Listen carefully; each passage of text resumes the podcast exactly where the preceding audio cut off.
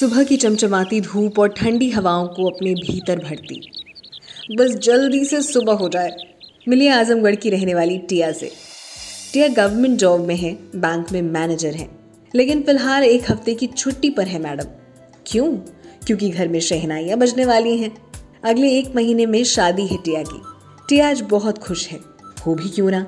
आखिर आज उसका सपना जो पूरा होने वाला है। आज आकाश के साथ उसकी शादी की डेट डिसाइड की जानी है। आकाश, टिया का बॉयफ्रेंड कम होने वाला पति है। ये शब्द अपने आप में ही कितना खूबसूरत है ना? जिसकी तमन्ना हमेशा से की हो और वो एक दिन पूरी हो जाए। लव मैरिज होने वाली है इनकी। नहीं नहीं, ये इतना आसान नहीं था जितना दिखाई पड़ रहा है। बाकी लव स्टोरीज की तरह इनकी ज़िंदगी में भी बहुत सारी प्रॉब्लम्स आई थी। लेकिन उन मुश्किलों से ज़्यादा इन्हें इनके रिश्ते के टूट जाने का डर था। तो बस, लड़ते गए। और पूरे पाँच साल बाद आज वो दिन आ गया है जब फाइनली टिया और आकाश की शादी की डेट डिसाइड होने वाली है। हेलो कहाँ हो? कितनी देर तक यहाँ खड़ी रहूँ मैं? कब से इंतज़ार कर रही हूँ? लेकिन तुम्हारे ऑफ़िस का काम तो जैसे खत्म ही नहीं होता। टिया ने आकाश को फ़ोन पर ज़ोर से डांट लगाई।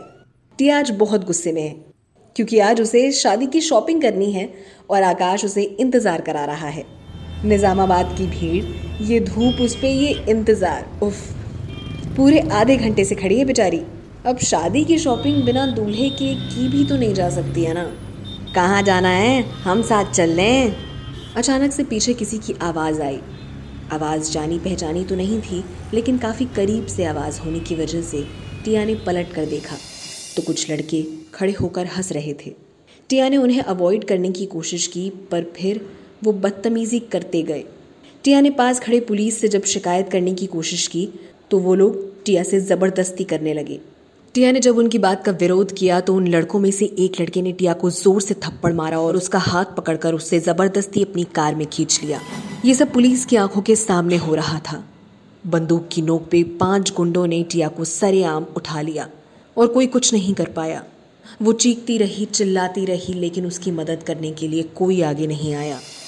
दूसरी तरफ़ आकाश जब वहाँ पहुँचा तो उसे टिया नहीं मिली वहाँ। उसने टिया को बहुत बार फ़ोन करने की कोशिश की, लेकिन उसका फ़ोन नहीं लगा।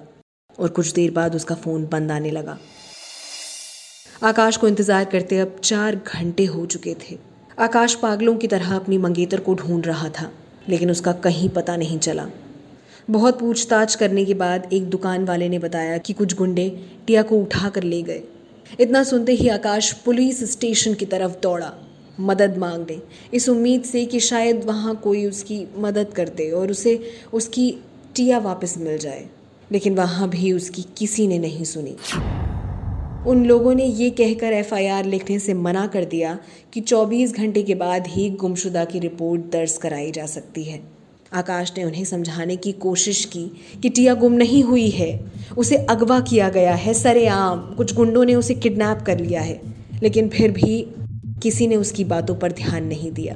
बेबस आकाश सारी रात टिया को ढूंढता रहा, भटकता रहा और एक पल ऐसा आया कि वो बेहोश हो गया।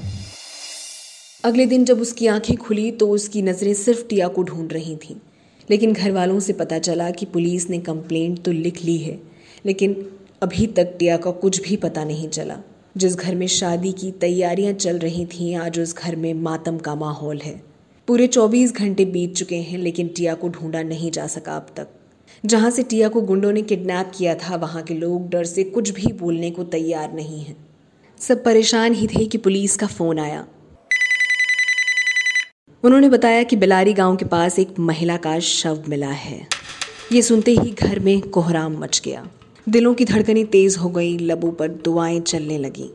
सब ऊपर वाले से यही मना रहे थे कि बस वो वो टिया ना हो। फ़ोन आते ही आकाश और टिया के पिता घर से निकल गए। वहाँ जाके पता चला कि वो वो टिया ही थी। एक लड़की जो अपनी नई ज़िंदगी शुरू करने वाली थी आज आज उसकी ज़िंदगी छीन ली गई।